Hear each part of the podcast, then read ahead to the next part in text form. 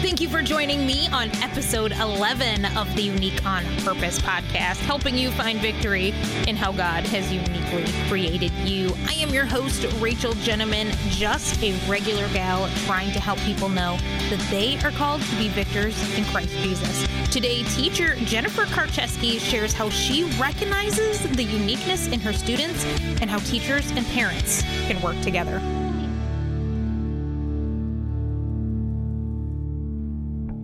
Welcome back to the Unique on Purpose podcast, where we are helping you find victory in how God has uniquely created you. And I know I say this every time. I'm super excited because I have Jennifer Karcheski, who is a, a wife, a mom, a teacher of 13 years, sitting in the studio with me today.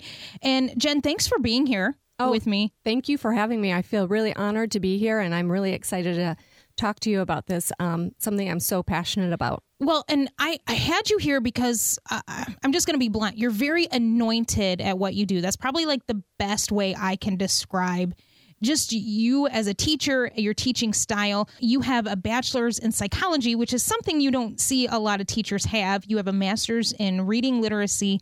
You're a reading specialist. And I had you on today because you're very good at recognizing the uniqueness in your students when they come into your classroom. Now, I know you have two girls of your own. Is there a backstory to that on why you're just so good at, at, at pinpointing these kids? I think absolutely. Um, you know, I was a teacher before I had my own children, and I was really heavily focused on academics. And of course, I looked at the whole child, but I think when I had my own children and they started school, things just switched for me. Okay. I saw how both of my girls were so different and unique and how they responded to everything. And so I just started thinking, you know, all kids are so unique in the way they learn and the way they enjoy different things. And when I started teaching again, because I took some time off to stay at home with my girls, I started thinking, how do I want my children to be um, treated at school? How do I want their their teachers to really look at them? And it switched for me from totally academic to really thinking about emotional and social well being. And so um, there were years where I thought, you know what, for my own kids, I don't care if you learn one thing. I want you to be happy and healthy and excited about school. So I really try to think about um, my own students like that. I, I try to remind myself that if they are feeling loved and happy and safe, they are going to thrive in in Right. the classroom. Right. So really having my own children helped me to be a better teacher. No, but you also have a psychology degree. I don't know. I don't know any other teacher that has a psychology degree, and you worked in that field prior Yes. to teaching. How do you think that helped you in what you're doing today? I definitely think that helped me to look at all developmental stages Okay. and really think about okay, this is, you know, this is you're doing exactly what you would be doing, need to be doing at this age. So I think it really helped me also to um, help kids work through some issues at school, whether it be um, some emotional issues or social issues. It really, it really helped me to help students engage and work through some of their social um, issues as well. Do you think because of that background, you were able to pinpoint in different kids? Oh, you learn different. Oh, you are a little bit more unique than the other. I think that definitely does factor into it. And I, I think that it helps me to know how to reach each child. Okay. Um, some of that background that I learned in my psychology classes. And how in the world do you keep it straight? I mean, you've you you have 20 kids in your classroom. They're all different, all different learning styles. How in the world would you keep that straight? I think you just get really good at in honing in on each child and um, knowing what makes them tick, knowing what um, they need from you. I think you just really get good at it. I mean, you're with them seven hours a day; they become like your own children. So I think it just becomes really natural and um, something you just don't really even think about. You know, you get to know them really well at the beginning of the year, and you just start to learn what what does this child need from me. And really, I I pray every year help me be the teacher that I need to be for this this child for mm-hmm. each one of my children in my mm-hmm. class. So um, I know God is right there alongside me, working just to really embrace all the uniquenesses in your classroom because you are going to en- encounter a lot of different unique learning styles, unique situations, and you just have to learn to embrace it and celebrate it. Now, back years ago, I mean, like the word autism, I mean, you hear that every day now. Mm-hmm. It is an everyday term where 30 years ago, people had no clue what autism was. People didn't know what ADHD was, sensory processing disorder. Dys- dyslexia has been around for a while, um, but I think it was a little bit more taboo. What do you do with those kids that you have in your classroom? Do you find that a little bit more difficult with the kids coming into your classroom that have these different learning issues? No, I think that these learning issues have been around a long time. I think that we just now have labels for mm-hmm. them. So I just like to push aside the labels and just look at the child and see, you know, exactly what they need. So whether it be more sensory input or a different type of reading instruction, but I like to really think of the child as just a, the child and not really the label. Mm-hmm. And so, you know, using a lot of multisensory instruction really helps with, you know, reaching all of the children in my classroom. Mm-hmm. So I'm not teaching this child that has dyslexia one way and this child with autism another way. I'm teaching all of them the same way, but really trying to reach all of them with my instruction. Do you see benefits in the children that have the different learning styles, the different disabilities? So, if you have a child with ADHD in your classroom, do you see the benefits of that ADHD? Absolutely. I think everyone has their own strengths and weaknesses. And I think at the beginning of the year, um, we talk about that a lot in my class. Um, our strengths and weaknesses and how we all learn differently and how to celebrate that and mm-hmm. to embrace it. So, Maybe yeah, you learn best by sitting on a stability ball. Maybe you learn best by standing. Maybe you need a, a pencil grip. You know, it's just becomes really natural and a part of our classroom that everyone's kind of doing their own thing and mm-hmm. learning their own way. So um, I, I definitely know that you know kids even see that they have strengths and weaknesses. So let's, mm-hmm. let's just embrace it and we can talk about it and and, and it becomes just a really natural part of our classroom. Now, I know that uh, there's a saying that that I've used for years, and whatever is inconvenient to you as an adult with that child is going to be their greatest asset themselves as an adult. So that ADHD, that sensory input, that autism or whatever, it may be very inconvenient now, mm-hmm. but do you see that benefiting them as they grow into adults? Oh, oh, absolutely. And I, I would hate for even their teacher to see it as an inconvenience. So, mm. Helping children not to see their uniqueness as an inconvenience, but as, you know, let's focus on your strengths right. and your abilities and let's celebrate those. Do you think that special needs and the uniqueness has changed over the years? I mean, if you've been a teacher for 13, 14 years, how different is teaching from when you first started?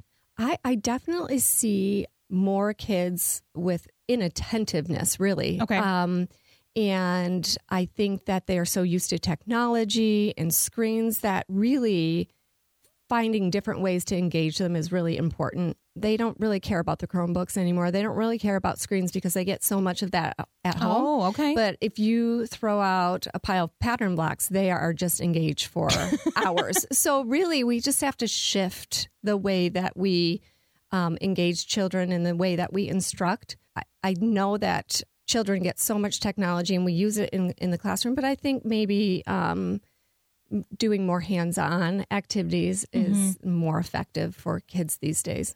Okay, so you're you're a teacher, you're in the classroom, it's the beginning of the year, and you see a child that is definitely different. Mm-hmm and the parent maybe has no clue mm-hmm. not because they're maybe trying to deny it maybe they just that's what they're used to in that child and they don't realize mm-hmm. that there is maybe a disability or there's a uniqueness that needs to be addressed how do you as the teacher approach that because that has to be very difficult for you to mm-hmm. approach mm-hmm. the parent and say i think that there's an underlying issue that we have to address absolutely that is by far one of my least favorite parts of being a teacher. But it's probably it, your worst nightmare. But it's also one yeah. of the most important parts. And I, I do think some teachers try to, you know, uh, steer clear of that, but you're not doing anybody any favors by Mm. doing that. I really think it's important to first get to know the child really Okay. well and figure out their their strengths too. Because whenever you talk to a parent, you want to you want to um, say, you know, this is what I've noticed, but I also noticed these great strengths, and so like we're going to try to dig deeper.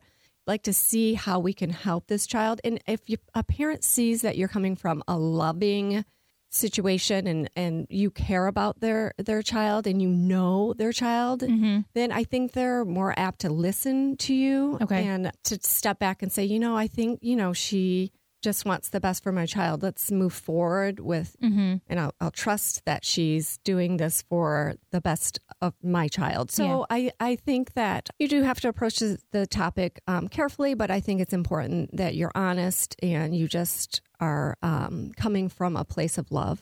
Do you feel that the parent maybe have has a hard time with that because it's a reflection on them that they feel that oh I've done something wrong and that's why my child is struggling in this area or has dyslexia or you know can't sit Sure. still whatever. I, th- I think that could be part of it. I think that could be part of it. And also, you, you know, as a parent, you don't want to hear Yes. that, you know, your child is different or unique or Mm-hmm. needs some help in learning. You, it's, it's not, you know, it's not what you hope for. But I think that it's just really important as parents to be open. Mm-hmm. If you, if a teacher comes to you and says, you know, I, I've noticed these things, be open. The, the teacher is really an expert, has probably, you know, seen a variety of different um, learning styles. And I think it's really important that we um, do whatever we can for every child to, to make sure that they are learning the best that they can. So, whether we need some more um, diagnostic um, testing, just to dig deeper and to see, that really then leads us to give the best instruction that we can. Okay. So now now let's take it the other way. What if I'm a parent and I recognize Mm-hmm. Oh, yeah. that okay, my child is different. Maybe I don't know what it is, Mm-hmm. but I feel that they need an ist of some sort. I feel like they need speech a speech therapist, Mm-hmm. physical therapist, occupational therapist, whatever. How do you because you've had to advocate for your children Mm-hmm. before. How do you um, from a teacher standpoint, what advice would you give to the parent on how to best advocate for their child? Because not everybody's going to have you as a teacher that would maybe listen. There, um, they might come across a teacher that's not willing to listen, Right. and they really need to fight or they need Yes. to advocate. So, what advice would you give to the parent? I say you you don't stop. You go and you don't stop. Yeah. I mean, you are you go to the teacher, and if that doesn't help, and the teacher doesn't move forward, you you go to administration, and then you could even get outside um, diagnostic test testing. But I I say you don't stop. Okay. Um, you are the parent. You know your child better than anyone. If you sense anything, Mm-hmm. it's your it's probably something you Right. know there. Yeah. And so I would say you just fight for your child. hmm And there's different, you know, depending on where you're listening from right now, there's different organizations. Like where we're from, uh, for my kids personally, I called uh, what's called TBA ISD here in town. And those were the ones that came in and they, you know, you have all the IS, you have the psychologist and the speech and occupational therapist and all those people, and they come and they evaluate your child. And then you meet with, um, for an IEP meeting, an Right. individual education plan, which for a parent is the worst meeting like on the planet, you know, mm-hmm. because you're surrounded by all these people who do want what's best for your child, but you're sitting there and you're listening to mm-hmm. everything that is not right with them. And so uh, if a teacher can come in and say, no, no, no, these are the, the These are the strengths. strengths This of is- this, mm-hmm. you know, just because you have dyslexia doesn't mean you're doomed. There's actually strengths to the dyslexia. There's actually strengths to ADHD. Okay, I'm just going to get into it. I want to know your perspective, the difference between boys and girls, because I know you have girls, but you do mm-hmm. very well with boys. And we live in a culture today that says, oh, nope, boys and girls are the same. Right. And oftentimes, and I read a quote somewhere that says, we're living in an age in school where we're treating boys like demented girls. We're, we're looking at them and we're wondering, why are they not acting like girls, sitting mm-hmm. down and, you know, being quiet and coloring? And mm-hmm. tell me a little bit, especially with your psychology background and just all your years of teaching, what's that difference between boys and girls and how can we embrace that difference?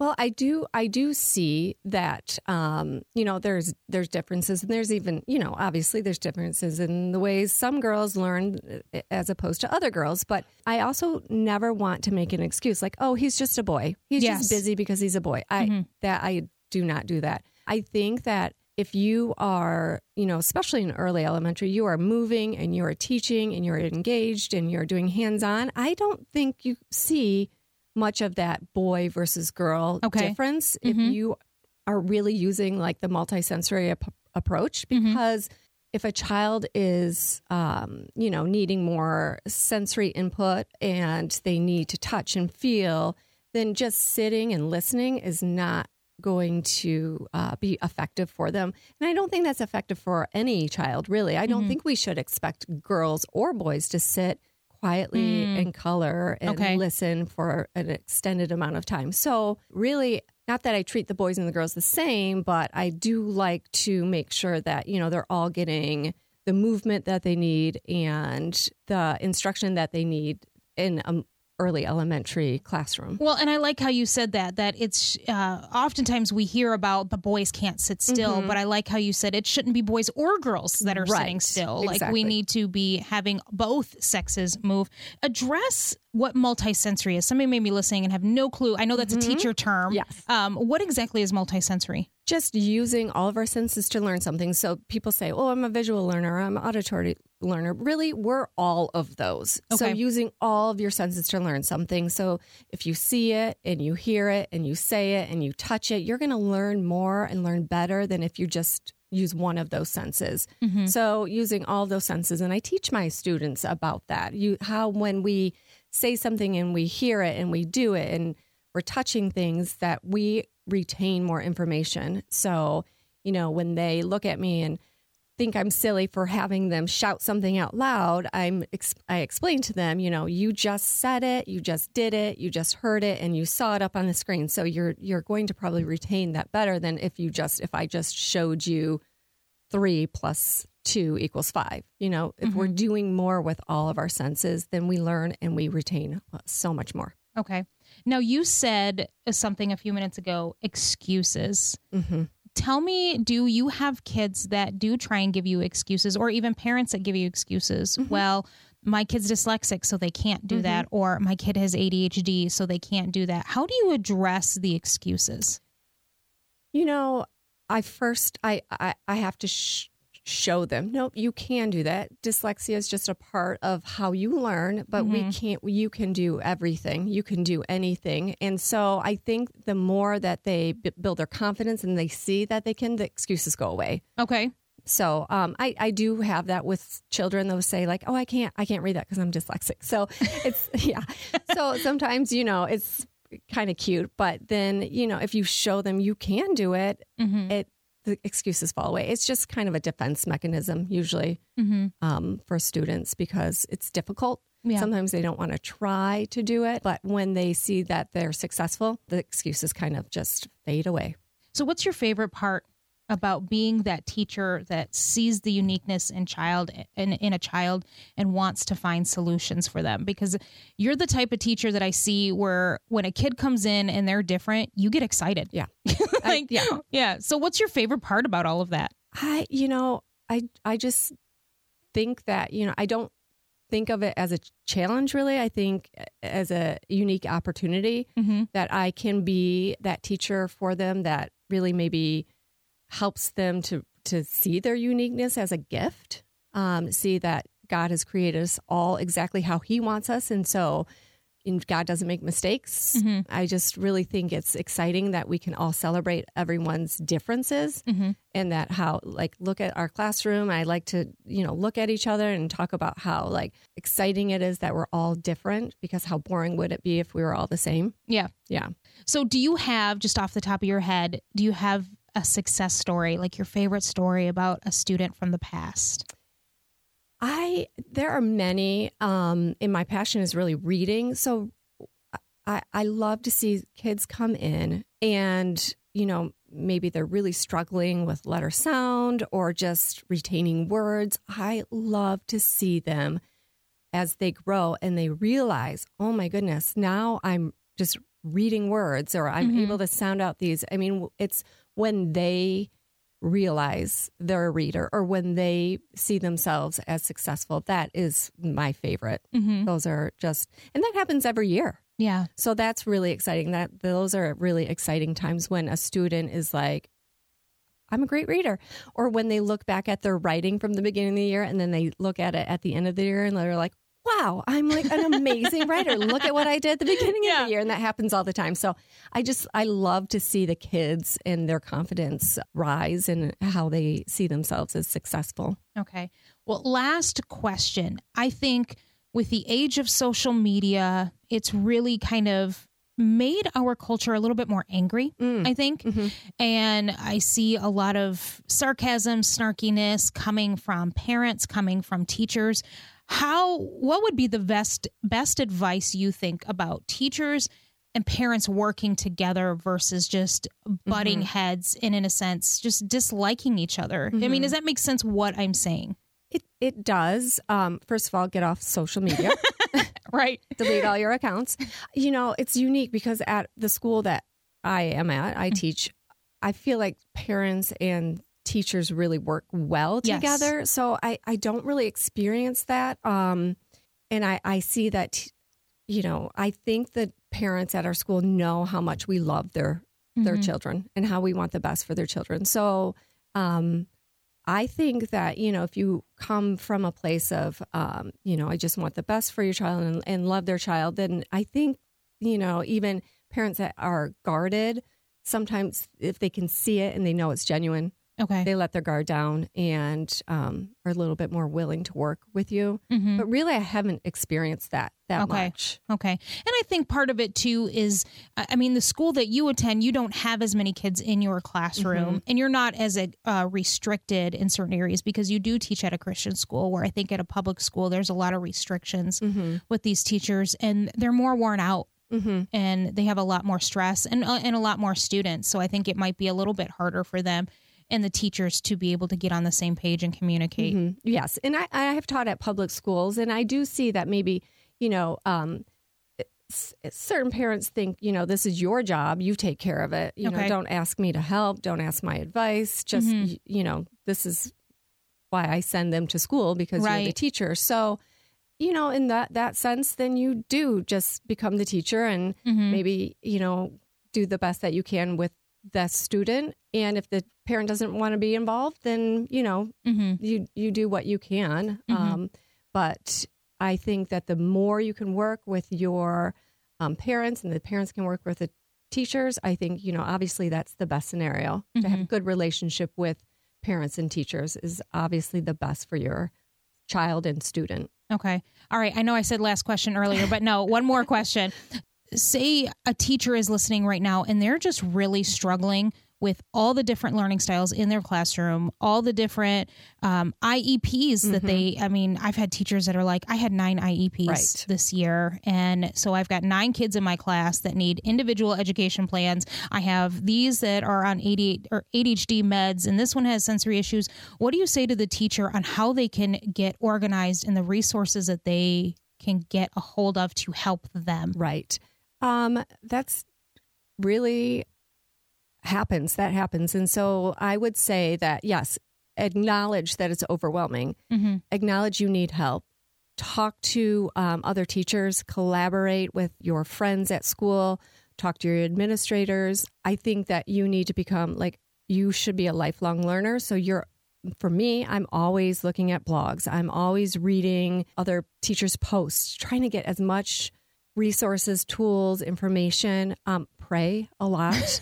really, it, I there have been times where I just felt like I did not know where to go with this child. How do I help this child? And you know, I prayed consistently, and lo and behold, some strange idea popped into my head. And Yeah. so it was like, "Th- I've never tried that before. I'm going to try that. And it helps. So I just think it's really important to acknowledge, yeah, that's difficult. Having all of those IEPs, you have all these kids with different learning needs.